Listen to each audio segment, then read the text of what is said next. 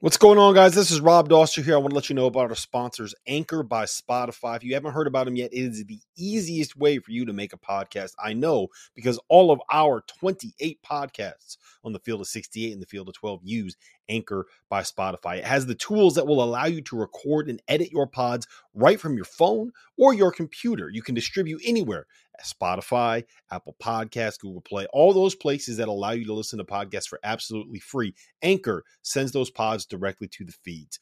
And here's the best part about it Anchor is totally free. So make sure you download the Anchor app or go to anchor.fm if you want to get started on your own podcast.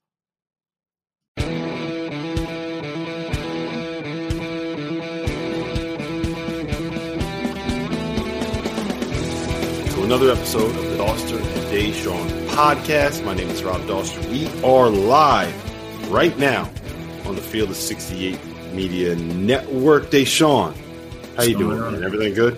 What's good? What's good? What's good? How you guys doing? How you doing? I say you guys, just you. How are you doing? well, we, got, we got people joining us, man. We got people coming in. Yeah, um, true. True for the people that are listening on uh, the podcast right now on Apple Podcasts or Spotify, we are allowing uh, the stream to fill up just a little bit. Um, we are recording this live right after Kansas went into Lubbock and knocked off number 14 Texas Tech in what was a pretty fun and pretty entertaining um, and also frustrating at times uh, college basketball game to watch. Um, Kansas ended up winning 58 57 after Jalen Wilson blocked a jumper from Terrence Shannon uh, in the final minutes. Um, Kansas has still not lost since the uh, opening night of the college basketball season when they lost to the number one Gonzaga. Uh, Ochai Agbaji had 23 points in the win. Mac McClung went for 21, while Terrence Shannon had 20 and hit four threes. Uh, Deshaun, let's start it off with this. Does this kind of cement to you or prove to you that uh, that Kansas is the best team in the Big Twelve? Like, where do you feel on that? I know, I know you have a little bit of uh, of loyalty, shall we say, to your Mountaineers. Yeah, yeah, where, where does where where does Kansas stand in terms of being the best team in the Big Twelve for you right now? Uh, honestly, I would say Kansas is definitely like a top three team in the Big Twelve. They just beat a team who I consider to be one of the top in the top three or top four in the Big Twelve. Uh, in Texas Tech, um, here's what I would say about Kansas. I can sit here and like like we're gonna go over this game and recap the game, and I can sit there and tell you like, oh, they shot like this from the field, or they shot like this from the three point line in the first half and the second half. You can give all the numbers you want to.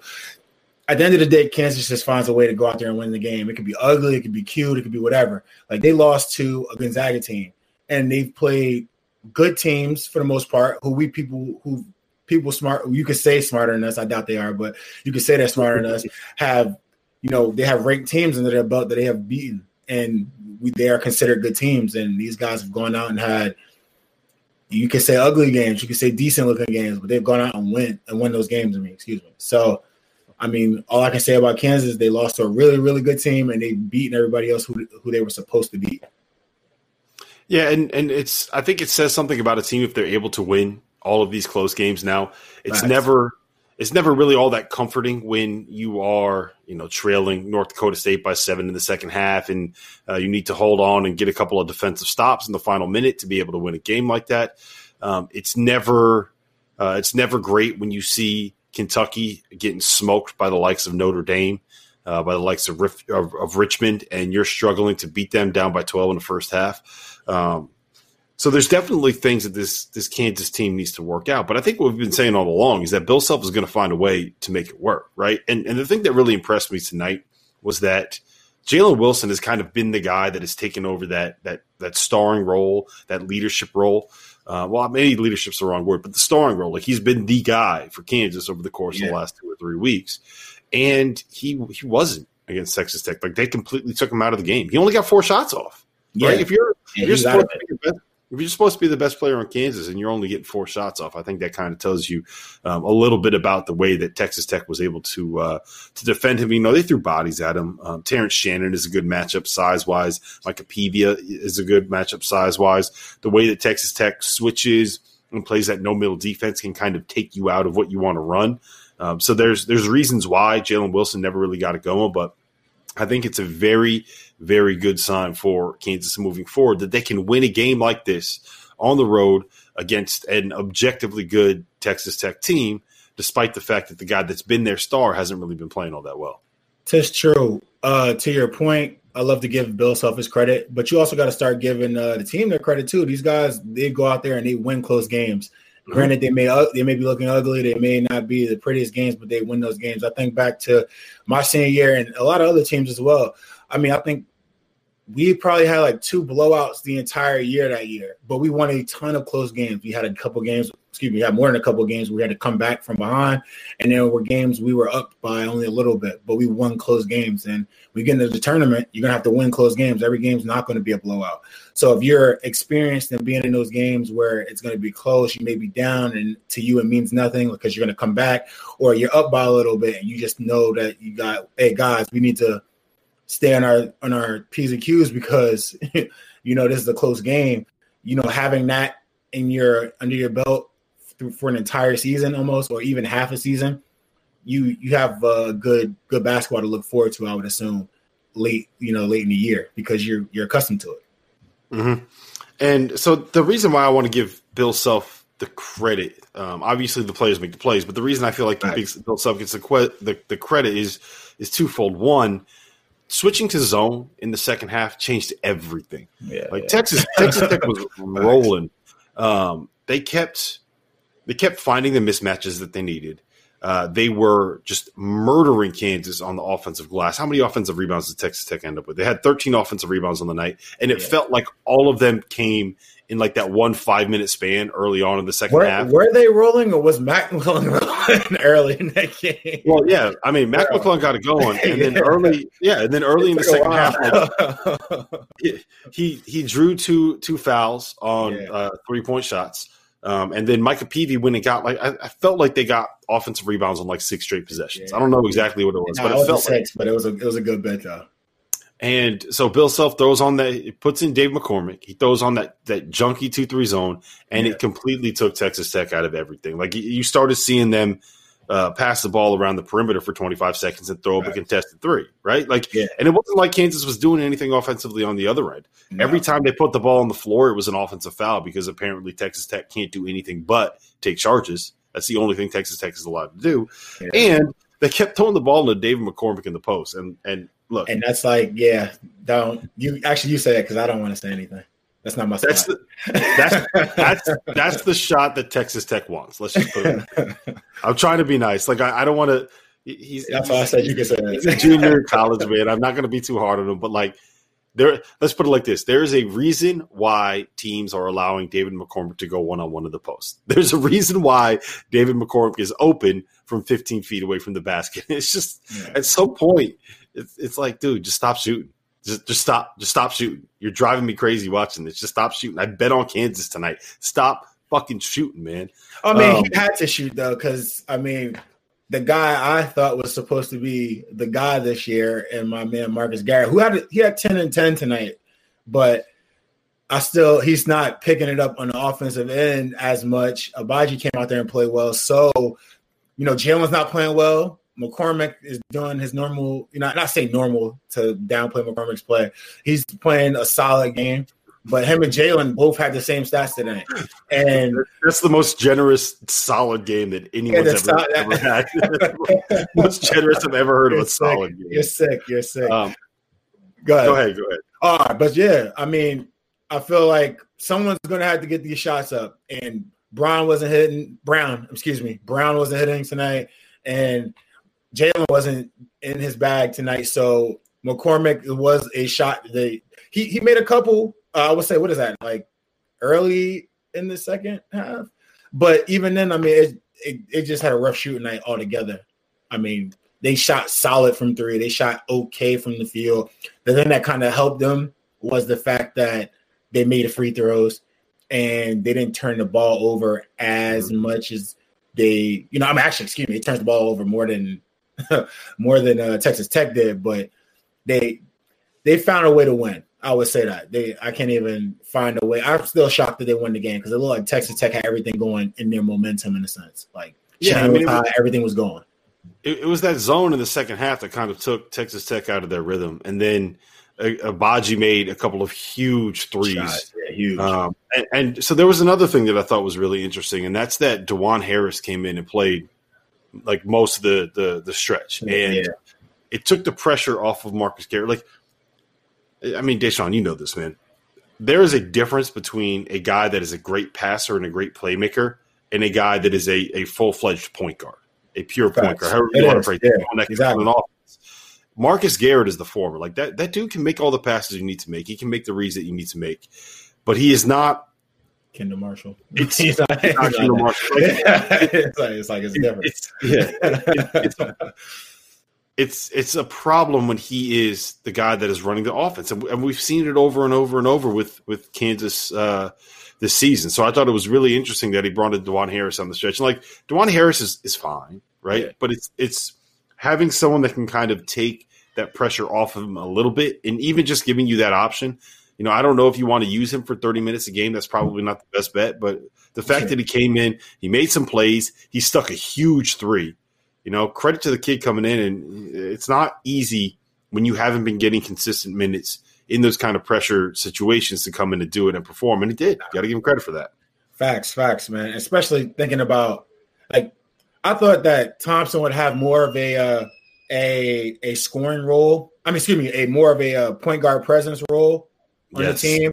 But as you can see, like he's more of like you know he's a scoring guard, which I mean you knew that coming in. But I just thought that it would uh it would give Garrett an opportunity to do what he did a, a little bit more last year with more scoring responsibility. But that didn't uh that's not panning out at the moment. You know the season's still going, so you know I got faith in the guy I feel is supposed to be uh, an All American. I mean, he'll He he's doing All American things defensively, and, and he's able to be a playmaker. It's just it's it's too much. I think it's just too much because we saw it especially against a team like Texas Tech that takes you out of what you want to run. So you have to have someone that can go out there and facilitate and create on the fly um, and do things that don't come out of like a structured set play. Right. And I just don't. I don't think that Marcus Garrett is that guy. I also my so my thing with with beating the Texas Tech defense, like the way that they want to do this is they force you away from the middle, they keep you on one side of the floor, yeah. and they want you to drive baseline. So what you need are all these playmakers that can kind of like go baseline, but not drive baseline. Because as soon as you make that dribble towards the baseline, there that's that's the cue for their help to to come over. To come over exactly. Yeah, so the weak side is coming over to to get to the charge spot. You got someone dropping down to the other opposite baseline. You have someone dropping down to cut off the pass to the big. So you have three guys on the baseline, which means that you're going to have people around the perimeter if you you space the floor correctly. So if you have those kind of like soft drives, I call them, mm-hmm. and you space the floor on the other side of the floor, then that's how you beat a defense like this. That's how you beat a defense like the one that Baylor runs because it's very similar to Texas Tech's. And yeah. Kansas just didn't do that. Like they ran so much of their weave action and like yeah, it, it, starts to clog stuff up. I feel like ball screens would help them more or less. Like somebody like uh like you just said, Garrett isn't going to. He's like you saw it in the game. He tried to create off the fly. He drove Santos, so punches it out of bounds, two hands. Like he had a couple a couple possessions where it didn't go the way he wanted it to go. I feel ball. I feel like ball screens would help their scenario out because you put the ball in his hand, he comes off a screen. Now he has the opportunity to keep two defenders to find somebody else doing what he can naturally do, which is find people. But it also, if they don't stop him, it gives him the opportunity to create an angle and an edge to go to the basket. It, it the, the weave kind of it's just nonstop. I remember in the first half watching it, he just he couldn't weave one way, came back the other way, couldn't weave the other way, came back. No one came, and then he ended up settling for like a jump shot around the uh, mid range area that went off the back rim and it, it, mm-hmm. it kind of left him in a, a, terrible spot. So I feel like they need to add ball screens, man. It'll help them out in the long run and keep the ball in the guys' hands they need to keep the ball in. How do you how do you feel about Texas Tech at this point? Like where do you where do you stand on this on, on this team? I like the team. They're like a two or three man driven team. Um, I before I look, looking at Peavy's game tonight, like it kind of felt like, all right, cool. He he's not like a 10, 12 shots a game kind of guy. It's like he rests in that that five a game. And then uh McClung, I mean, he's they run the, the he's the head of the snake almost with him and Shannon. Like they're these guys are the main, like the predominant scorers of the team. They also didn't have a good game from Edwards today, but like, I mean, it seems like McClung and and Shannon Jr. were the guys, and it's cool. The defense, once again, what did it say? They were number one in the in the country. In it was efficiency in in KenPom, it, it, was it was in KenPom's rankings, and they're they're number one in the country right now. Um, and I I think that has to do a lot with what they have coming back, and it's still like KenPom's rankings until uh, you know yeah. two months into the season have so much of the uh, the the preseason projections baked into the formulas. Yeah. Um, but I mean, like their defense is they're, they're really really good. They've beaten some good teams, and they don't they can't, they can't yeah, yeah they can't score yet. Like they're, they're still yeah. a mess offensively. Yeah, I would say offensively they're not all there. I mean, you could tell by they shot like twenty something percent from three tonight. They shot thirty something from the field. Like they went to they they do a great job of drawing fouls like they, they got drew they drew 22 fouls tonight, went to the free throw line 18 times and me 11, I think 10 or 11. Like so their shooting as a whole needs some work. But mm-hmm. defensively, they did everything you would want them to do. By the way, the defense is set up like that style of sending everything baseline to help coming over, them them being able to crowd on and making sure no not allowing uh middle drives and so on and so forth. They kept Kansas to under 60 points. Like what Like, what do you want? Like, yeah. it's a team that's supposedly like besides like maybe one other game, like they have like 80 points in games or 70 points in games. Like they're at under 60 or 60 or whatever the case may be. Like they did a great job defensively. I feel like they're there. Uh, what is it, Coach Beard? Great job. Like they're there. It's just offensive. Their offensive uh, arsenal needs some work. Can't shoot 61 from the free, free throw line. Can't shoot 26 from the, the three point line you can't shoot 32 from the field and expect to win games. And not to mention, their shooting, it, it just it it highlights the assists and the turnovers. Like it's they had seven turnovers, which is great, but they only had eight assists. So it's just like people aren't making shots. yeah, I mean everything was one on one, and even down the stretch, yeah. it that that really came to the forefront. Um, you know, Terrence Shannon, the the shots that he made, I think, are a big indicator for Texas Tech moving forward because the the the thing with him is like we know what he can be defensively, right? Yeah. And it's not really a secret of what he can do off the bounce. And there are people that were around that Texas Tech program last year that told me that he was probably the best pro prospect on the roster mm-hmm. because mm-hmm. he had the physical tools and because he had the switchability and blah blah blah and all, all the stuff that makes you intrigued in a player. The only problem was like the skill wasn't quite there. The, mm-hmm. the shooting wasn't quite there. And even this year, like he was coming into this game, he was shooting 22% from three. Yeah, they said so he made not, two threes prior to this game. Yeah, and he came in and he knocked down four seven tonight. And he made a yeah. couple of tough, tough, tough threes. I think it was three in the final seven minutes that he hit. So if that comes around, like that, Terrence Shannon playing the way that he played tonight is a game changer for them because it gives them another outlet of creativity offensively. Yeah. And the biggest thing, if you look at, at Chris Beard's teams, the ones that he had the most success with, right? What they would do is they run that motion, motion, motion, motion, motion. And if they don't get anything out of it, then they gave the ball to Keenan Evans and they said, All right, we're going to give you a ball screen, go make a play. Yeah. That was in that was the year that they made it to the Elite Eight. When they made it to the national title game, what they did was they run motion, motion, motion, motion. And then if nothing comes out of it, they give the ball to Jarrett Culver and they say, Okay, we're going to give you a ball screen, go make a play. And that works when you have your point guard is the Big 12 player of the year and a guy that has played in the NBA and Keenan Evans. That works yeah. when your playmaker and your go-to guy and your lead guard, which is what Jarrett Culver was, is a top six pick in the NBA draft. It doesn't work when the guy that you're relying on is Kyler Edwards, like they were like it was last year. Yeah. It doesn't work when you're relying on Jahmi'us Ramsey to be Marcus Smart and it turns out that Jahmi'us Ramsey is basically a guy that can just space the floor and knock down jumpers. Now, he did that really well, but he wasn't what we thought he was going to be. Uh, Kyler Edwards, that that's who that staff wanted to be their star last year. Like they they were waiting for him to take a step forward during last season, and he never quite took that step forward. Tonight, he was 0 for 9 from the floor, 0 for 5 from three. He got had a, a rebound and an assist. Like complete terrible night. No, no impact on the game whatsoever. Yeah. And you can't have that from the guy that is supposed to play that position. And Mac McClung, like, I mean, he's fine. You want him to be the, the the guy that can go out and get a bucket, but you don't want him to be the guy that you're relying on to run that offense exactly. through. He's not that passer. He's not that player. So to me, like that is what they are still missing. And I don't know if Terrence Shannon can be that guy, but if you have two guys that can you can just trust to be able to give the ball to and say, okay, go make a play, and they can go make a play, that takes some of the pressure off. It, it makes you less predictable.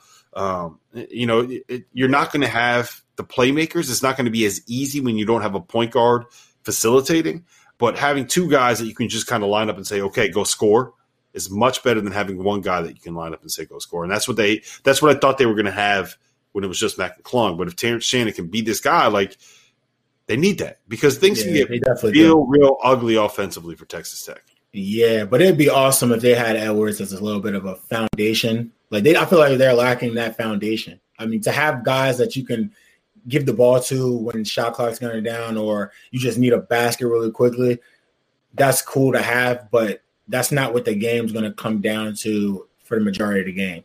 And you need somebody to be like your foundation. That's why I always talk about Villanova. I love Villanova because it's like Gillespie is going to be the guy that can get you a basket in the perimeter from time to time, so on and so forth. But and Justin Moore as well, and so on and these guys. But like foundation, you know, Robinson Earl is the foundation of that team. Like how they go where he goes. So I feel like Texas Tech is missing that piece of, you know, whether it be Edwards, whether I don't know if it's going to be McClung. I feel like McClung, like you said, is going to be the guy that gets it and, and you can score in a pinch type stuff and just get shots up. If he's consistent enough, he'll have games where he shoots, he gets 20. If not, then, you know, he'll have low teen, like, you know, low teen games, so on and so forth. But like, they need some, they need a, a little bit of foundation. Yep. Yep. I agree with you there. Um, anything else on this game or should we, uh, should we kind of move on? Uh, shout out to Kansas. they, they, they won a, they won a tough one. So, they deserve uh, all praises tonight, man. Uh, shout out to Bill Self and the Jayhawks. You're not Was beating my Mountaineers. it's gonna be fun, man. Like, nah, definitely is. I'll, I'll tell you this much. Um, the thing, and, and we've we've discussed this before, but the more that I watch Kansas play, and the more that I watch Texas Tech play, um, and even the more that I watch Texas play, like I just think that West Virginia, with, with the shot makers that West Virginia has, and the fact that their big guys are are more adept at being able to blow up offenses um, on the perimeter offensively, at being able to switch, at being able to to eliminate ball screens, like they can.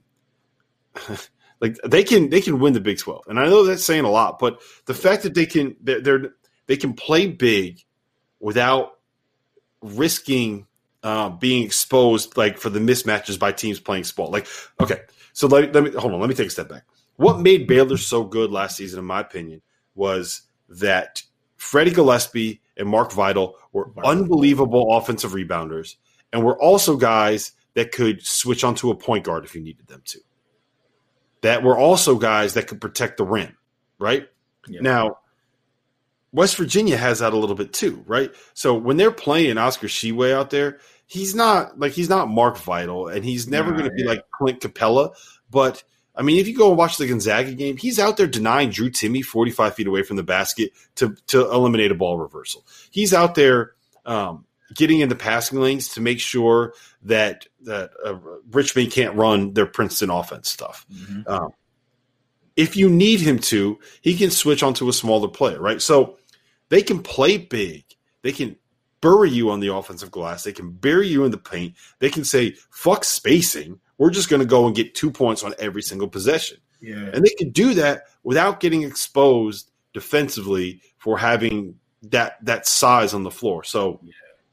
that that works in college. We've seen it work in college before. And – combine that with the fact that like you got these shooters that are making shots now. Like West West Virginia is really good, but the, the, Big Twelve top to bottom. Well, maybe not top to bottom because we've all seen Kansas State play. Yeah, I was going to say. We've all, yeah, seen, we've all seen Iowa Let's State. Relax. Let's relax. Let's relax. That's that's ugly, but yeah. those top five teams. It's crazy to think that like Texas Tech. Here's my honest opinion.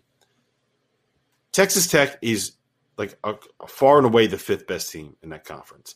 Texas, to me, is pretty clearly the fourth best team in that conference. Yeah. I think Texas Tech is probably like a top 15 team in the country. top mm-hmm. 20 at worst. I think Texas is is the top 10 team in the mm-hmm. country. Yeah. And we're like, yeah, West Virginia, Baylor, and Kansas are quite clearly like the three best teams in the league. And you got a top 10 team and a top 20 team in the country. Like it, it's good. There's gonna be battles in there, man. Yeah, War. I'm excited. I'm excited to see the Big 12 this year. It should be a lot of fun, man. Like Kansas and Texas always make for good games in general, but just uh thinking about West Virginia, hopefully they can keep uh, the shooting consistent. I mean, I don't see them shoot. I don't know. I can't say I don't see them, but shooting the way they shot the first half of that Richmond game is, uh I don't know. Hopefully they can continue that. Um, and if they do, like you said, they have an opportunity to win a national championship or at least win uh, win a, a, hell of a lot of games this year. Um, Texas looked great this year. I don't think they're uh, big enough to beat us. I don't think they'll be able to stop us on the inside, especially Culver. Um, and Kansas, I think they're big enough to, to do it, but I don't. I just don't think they're tough enough to do it. I don't know if they'll be able to. They'll out tough us. Like Agbaji could play a really good game depending on how like how well like, our guards do against them at WVU but I just don't know if they they'll get what they want to get on the uh on the interior. I feel like the interior game would hurt. We can hurt Kansas with. Uh, Baylor is just Baylor, so it's going to be a fight. But I feel like those teams you name, me and, adding Texas Tech in as the what you said the 5th mm-hmm. That's a that's a nice fit for the uh, Big Twelve right now. All right, so Purdue beat Ohio State at home. Duke went into Notre Dame uh, beat up on the Irish. Uh, what, uh, Villanova had a 19 point win against Butler at home oh, to man. kick off Big East play for them. Illinois bounced back, uh, won by like 500 against Minnesota. I don't know what the final score was there. Florida State knocked off Texas Tech. Virginia Tech picked off Clemson. Those are pretty much the big games that we've uh, we've seen play since the last time that you and I talked. Yeah. Uh, well, Creighton also went into, or Marquette went into uh, Omaha and beat Creighton um, yeah. So, like, what what stands out to you the most about those? Is there anything that you really took away? Like, what has been? Give me your takeaways from the last couple days before we uh, we we get into a preview of the weekend. Uh, honestly, I got a chance to watch the uh, the Villanova and Butler game. Butler shot the ball amazing early on in the game, but uh, Villanova, like you said, they went and they took care of business in the second half. I was super impressed with uh, Justin uh, Justin Moore's first half. Like mm-hmm. I, once again, like uh, talk, I talk about uh Jeremiah Robinson Earl all the time, but Justin Moore was also a Big East like uh, rookie a rookie selection uh, last year as well. So seeing like his development this year and seeing how well he does and how much he helps them out, especially when Gillespie had like a, a rough start to the game, he kind of like eased his way into the game. Um, it, that, that's going to be like very, very, very important for uh, Villanova to ha- Villanova to have that uh, that that other guard, like that other player. You know, Samuels does a good job, um, and he helps out uh, JRE a ton. But uh, Gillespie, uh, when Gillespie's having those rough patches, it's good to see that you have someone like Justin Moore that can step up and uh, make some shots and you know help Villanova out. I mean, Gillespie helped Villanova out toward the end, but it helps Villanova out and makes them a little bit more of a well-rounded team. Yeah, uh, Caleb Daniels too. And, Caleb and the Daniels. About, there we go. I couldn't even think of his name at the time. It was like rattling in my head. The, the, the thing about both of those guys is that um, they're just like so quintessential uh, Villanova, right? They can defend up or down. They make threes. They can play off the bounce. They can dribble into the lane, come to that jump stop, and pivot around until they find someone open. They can score in the post. They can they can pass. You can play them in ball screens. You can play them as the screener in ball screens. They can space the floor. Like they just do everything on a basketball court that you need someone to be able to do. So, um, yeah, like when they're when those guys are making shots, it just it, and here's the other part of it. When those when they're making shots and you have to defend those three guys out around the lane, then when Villanova does those run, run those actions where they can kind of isolate JRE yeah. like at the foul line area kind of in the head of the key and just let him go one on one against opposing bigs. Like they got no shot because they can't help, and no yeah. big in college is going to be able to stay in front of him. Yeah, he's too. So, yeah, so I, I, love the way that they have the offense set up. To, like the key to Villanova is just going to be can they control penetration? And like, yeah, I, I feel like there are times when I watch them play and I'm like, yeah, you know what? If you put me out there, I'm getting to the rim if Colin Gillespie's guarding me. I'm getting to the rim if Caleb if Caleb Daniels is guarding me. So that's the big thing is whether or not they can um, they can control dribble drives. Um, so yeah, Marquette beating Creighton. Just Creighton can't really guard. I mean, they they bounced back with a nice win over St. John's tonight, but it's just if you can't get stops, you're not going to be able to win. And, and Marquette just lit them up offensively, man. I, I think it really is just that simple. Marquette is on a run now. They got some uh they got some names under their belt so far this year. Yeah. some ranked names under their belt. They won at Creighton and they beat uh they beat Wisconsin. So I mean they're they're they're good, man. They're, the, the uh, they got those two freshmen, Dawson Garcia and Justin Lewis, that can really mm-hmm. really play. That gives them a level of uh, toughness and athleticism, kind of at that forward spot that they haven't really had. Mm-hmm. Uh, like they like normally when you see them playing small the last couple of years, it's been uh, guys that have been kind of threes that have been forced into playing bigger roles, whereas Justin Lewis and Dawson Garcia are like probably college 4s mm-hmm. and they are good enough where you can slide them down a little bit, and that kind of that that that like again that help when when you can play big and match up with teams that play small. Like that's that's the that, that that's how you win in college basketball. That's what you got to small ball killer anywhere, man. Yep. If you if the teams are playing small ball, your four, especially your four man, and in, including your five, can go out there and slide in perimeter. Yeah, that's small ball killer. Like it's nothing that the purpose of that is to expose bigs, and if you can't expose the big and you can't create a mismatch out of it, there, and there's no mismatch. It's done. So now you're to beat them up on the boards, and then you're to beat them up on the uh, block on offense. Like it's just you get nothing out of it. Yeah, and like this is this isn't a new phenomenon, right? No, like, we're not we're not breaking new ground here, right? Like so, go back and look at let's just okay, 2018 national championship, right? They won because Jalen Brunson would post up and Omari Spellman would make the Villanova one because yeah. Hmm. Jalen Brunson, their point guard, would post up, and Omari Spellman, their center, would step out and knock down threes. He shot like 42%. Hmm. Go and look at the Warriors teams that won all those titles. They played with Kevin Durant, who was a seven footer, and Draymond Green, who was a six six power forward. Right? Mm-hmm. Like they weren't playing small ball; they were playing skilled ball. Look at look at the Lakers last year. Their their starting lineup would go like six six, six eight, six eight. LeBron, uh, Anthony Davis, and everyone was like, "Yeah, they're playing small." It's like, no, they just happen to have two big guys that play on the perimeter and surrounded with shooters. And like that's that's it. That's yeah. how you win. Like basketball has been beaten. The theory for basketball has been beaten. It's like when you go and uh, you figure out how to finally beat like that that one boss in Mario or whatever. You know, you, yeah, just keep hitting the same spot. Like it's a done yeah. deal. But that's what I always felt about like uh, when when the Warriors went on their run and they're just like there's four perimeters and one big, and this is like, oh, they're playing small, but playing. And I'm like, honestly, if you get the right four man in there, it can make things difficult for a smaller. It doesn't matter how big the person is; he could be seven feet. If you get the right four men in there, it can make things difficult for small ball. It's just that it was never the right time. They weren't playing the right forwards. They they they had mismatches and they exploited those mismatches. So small ball, it, it doesn't matter if a college team plays small ball. If you have the right forwards, the right bigs, for the spot that can defend the perimeter and they can score in the block as well, and you can score in the block as well as the team, you have nothing to worry about. So I've gone on this rant before, um, and I'm going to do it again right now before we get into the uh, a breakdown of Iowa versus Gonzaga. But like small ball is not what you're trying to play when you're like at any level.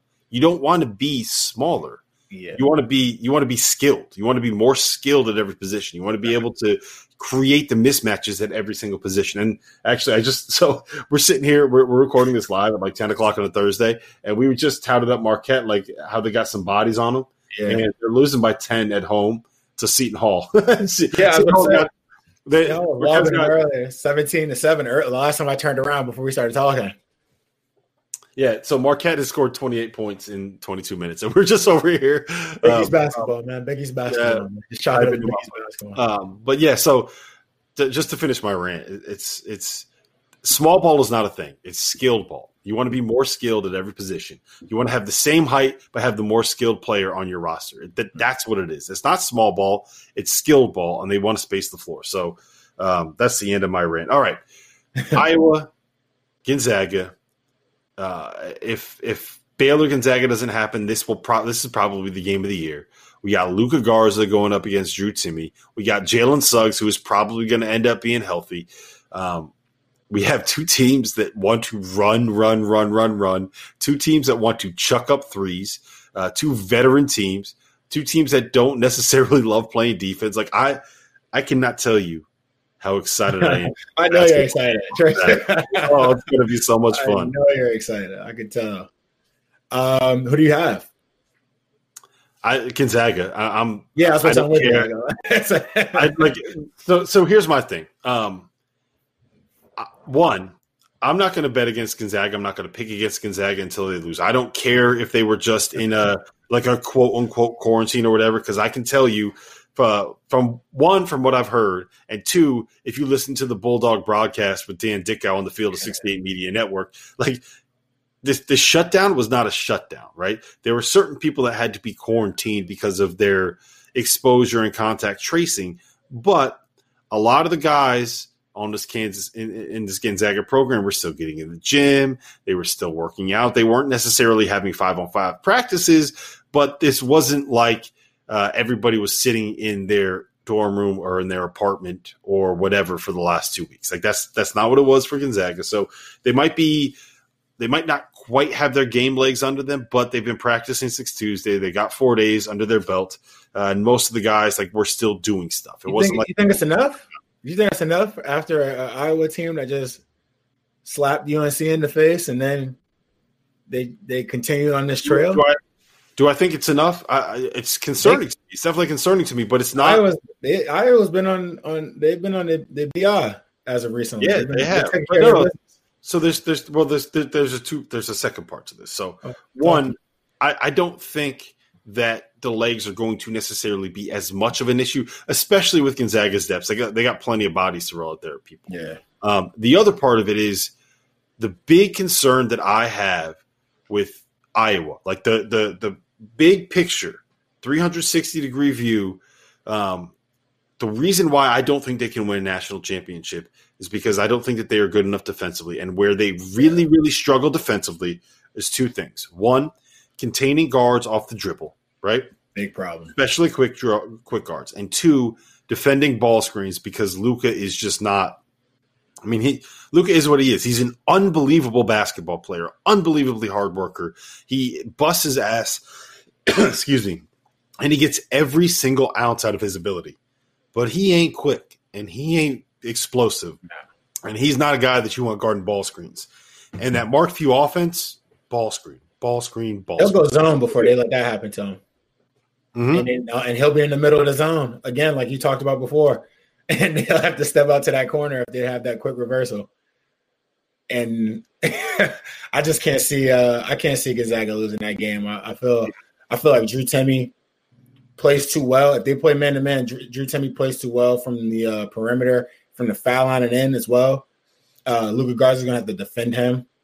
Yep. I, I personally, uh, I remember early in the season we watched I we watched Virginia play, and I was sitting there watching uh, Hauser, and I was sitting there, I was like, wow, he maybe like one of the quickest bigs this year that I've seen. And then right afterwards, I watched Drew Timme play, and I was like, nah, case closed. He to me, he's the best big. Like Garza may be player of the year and so on and so. Forth. I kind of feel like Drew Timme overall is a better. He has a lot of everything. Like he's not just he's not just extremely big.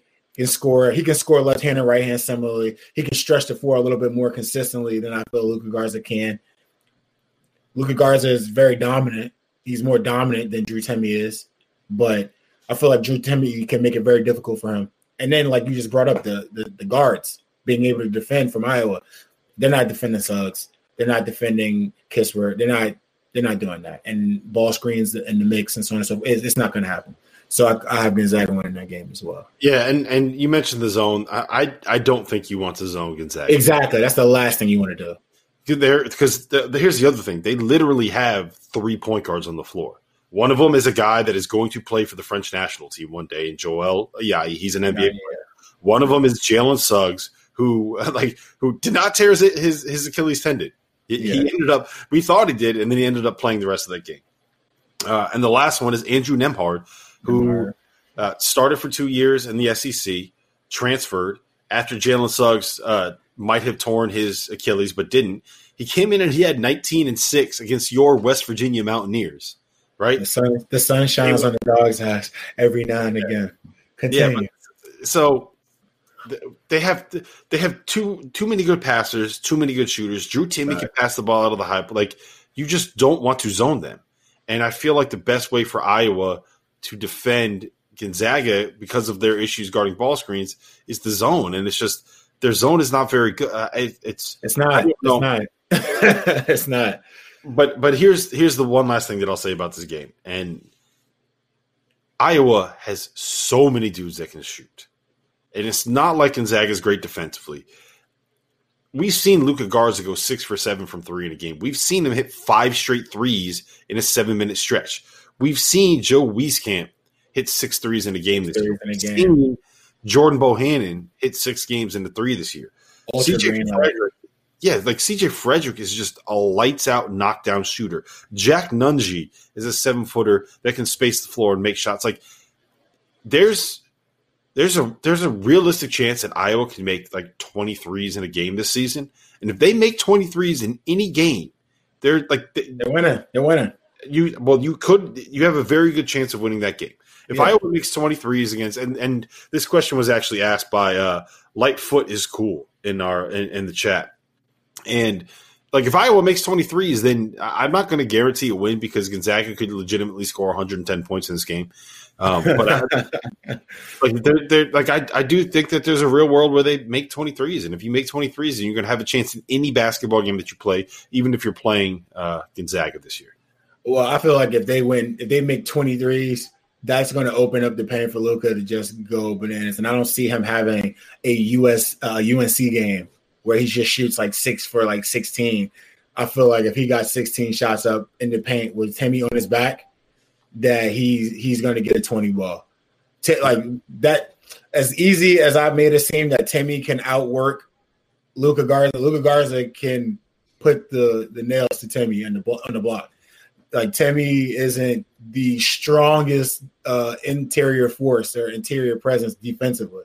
So I mean, not no, this is not a knock on West Virginia guys, but like my guy Derek Culver, my guy Oscar Tshiebwe, they they they they made it very difficult for for Timme physically. And Luka Garza is a big guy. And he's not the type of dude that's just out, out there like just chilling. Like he's he puts a body on you from the beginning of the play to the end of the possession. So I don't know, man. I'm uh, uh it's gonna be a it's gonna be a great game. I'm looking forward to see who makes the most threes. Though it's going to be a very, a very, very big shootout. So here's here's my question for you: What do you think the over under is going to be in this game? Oh God, KenPom right now has it projected at at 87, 84, which would put the over under at 171, and there is no shot that that total is going to be that low. I don't think. I, I, my guess is it is it probably ends up being like 177 or something. And, and I'm going to take no matter what that total is. I'm going to bet on the over. There's no like no questions asked. I'm going to bet on the over. You just hope that they don't just, but you have to hope they don't shut the bed. so, like, we know what Gonzaga can do. Like, here's the thing. Like, all right, we know what Gonzaga can do against numerous ranked teams, and we saw what Iowa did with UNC and some other teams as well. But I haven't seen them play a ton of a ton of ranked opposition to just give them that like you know like they they took advantage of a team that didn't take them serious from the perimeter. When I say they didn't take them serious from the perimeter, UNC was like waiting underneath the three point line, almost like with their hands kind of down, chilling. And these guys were coming to the NBA line and just like putting them up clean, no one there, late contest to the point where it was too late and they were like 12 points down. Yep. Like this team, because I feel like Few, like they know what they're getting ready to walk into. It's not going to be, oh, we need to just stop Luka. No, it's like we need to like pay attention to everything that's going around because Few in his day, he snuck a couple of teams that were supposedly like bigger, better teams, or so on and so forth. So he knows what he's doing. He's not going to go out there unprepared. Like he knows, all right, cool. I gotta stress that my guards have to go out there and defend it. The guards go out there and defend and, and actually do what they're supposed to do. I don't I don't know if it'll be that close. I don't know if they'll get that uh that 80 that you that you would bet over for. Yeah, so um I hear what you're saying, but it's just there's there's too many good shooters. There's too many mismatches um, on the offensive end, and both these teams just play so fast. Like that's that's my thing is that this game is going to be like this. They show It's a blur. It's going to be it's going to be like watching a ping pong match where you're like this, right? It's it's it's just going to be back and forth. So um, with how good they are offensively and how well both these teams can shoot and how fast they're going to play, like I just I, I, I would not be shocked to see this game get to um, to the 90s. I think we're going to be playing a game into the 90s. Now, uh, I need I need an official score prediction, an official pick for the winner from you. Gonzaga 78 Iowa 69 78 69. All right. I'm going with Gonzaga one. Ooh. Yeah. Say that again. Say that one time. Is it Gonzaga 108, Iowa 94? And my logic. 108 to 94. Yeah, I'm doing it. I went there. I went there. Remember, remember, Yo. Kansas, Kansas can't score, right? Kansas can't score, and they put up 90 in the game and lost by 12 to Gonzaga. The game I picked Kansas to score uh to go for my over. They sh- they shot they scored like 55 points or something like that. I was sick. I was threw up. I was livid. Um, yeah, but I mean the the basic logic for me is this: Iowa and Gonzaga are both elite. Like they're they're the two best offenses in college basketball. They're pretty good. Um, Gonzaga has defensive issues, but they're pretty good and they're passable. Iowa has very real weaknesses, and their weaknesses just so happen to be Gonzaga's strength, strengths offensively. So uh, I just I, I have a very difficult time in my mind seeing seeing a way that this plays out that Iowa can win it. That's just I don't know. Maybe I'm being too harsh on the Hawkeyes, but that's just the way that I kind of see it going. 88, 70. Yeah, I feel like I'm gonna trust. 78, yeah, I, I need to do my numbers again. I'm not, you you you've convinced me almost. Now I'm gonna stick with mine. I'm sticking with mine. It. yeah, you, you can't make a new one. It's man. too late. It's too late. It's too late. It's too late. do. All right, let's real quick. We're just going to do picks on the on uh, the four big games of the weekend that are coming up. We have uh, noon on Saturday, Louisville at Wisconsin. Who wins? Sheesh. I'm not gonna lie. I'm gonna go with Wisconsin. Like Wisconsin there? Yeah, I like Wisconsin. Um, they play. They play really well. And um, what's that point guard's name? The point guard, uh, light skinned guy, D'Mitrik Trice. Yeah, Trice, bro. He he's a wizard with the basketball, which is interesting because I mean, obviously this isn't Bo Ryan's offense, uh, but um, freaking uh, they this is like the first time I've really gotten a chance to watch Wisconsin be a little bit guard dominant Mhm. in this year. So I, I enjoy watching this. It's like, and they got two really good bigs as well. So uh, I mean, I think uh, Wisconsin will take that. All right, we have North Carolina at Kentucky at two o'clock on Saturday. We got we got a nice little Saturday setting up here, Deshaun. Yeah, Yeah. I know, man. Great afternoon games, and it's going to be great football games at the evening. We got we got a good Saturday coming up. So uh, North Carolina at Kentucky. What do you got? Well, you didn't even tell me who you Actually- got. Who do you think Wisconsin is going to win, you or you think uh, Louisville's going to? Oh no, I'm just I'm going to go against you. I'm going with Louisville. Oh, here we go. All right, cool. I, I, so here's here, I know that they were in, I know that they were in quarantine. yeah, Um, good luck. but I I love Louisville's guards. I love David Johnson. I love Carlik Jones. I love the way that Chris Mack puts them into ball screens. I love the fact that both of them uh, can kind of play off of each other. So um, I'm just uh, yeah, I'm going with the Cardinals. I- Shout I've out never- Coach Mack. Shout out Coach Mack, man. I love Coach Mack. I just Yeah. didn't. think- Also, also with, uh, Wi- Wisconsin fans hate me, so I have to Oh. them. I'm trying to. I'm trying to get back in their good graces if they if they even pay attention to me because I've That's crapped on them all preseason. all right. So uh, North Carolina against Kentucky. This is actually not at Kentucky. I misspoke. Uh, it is in Cleveland for the CBS Sports Classic. Hmm. North Carolina, Kentucky. I'm not gonna lie. I'm gonna go with UNC. UNC. Uh, like is I'm picking UNC because of Kentucky, not because UNC does something that's just so magical. It's just I'm picking them because Kentucky turns the ball over way too much. Um, as far as what I've seen from them, they've played a game and a half of really, really, really good basketball out of all their games.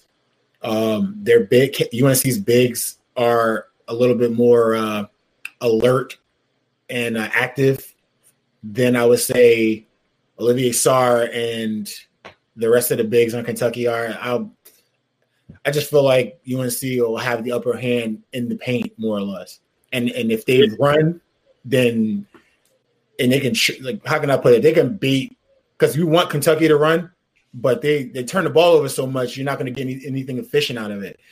But if UNC runs kind of the way they did in the second half against Iowa and pushes the tempo, makes some decent like it could be a bad game for Kentucky.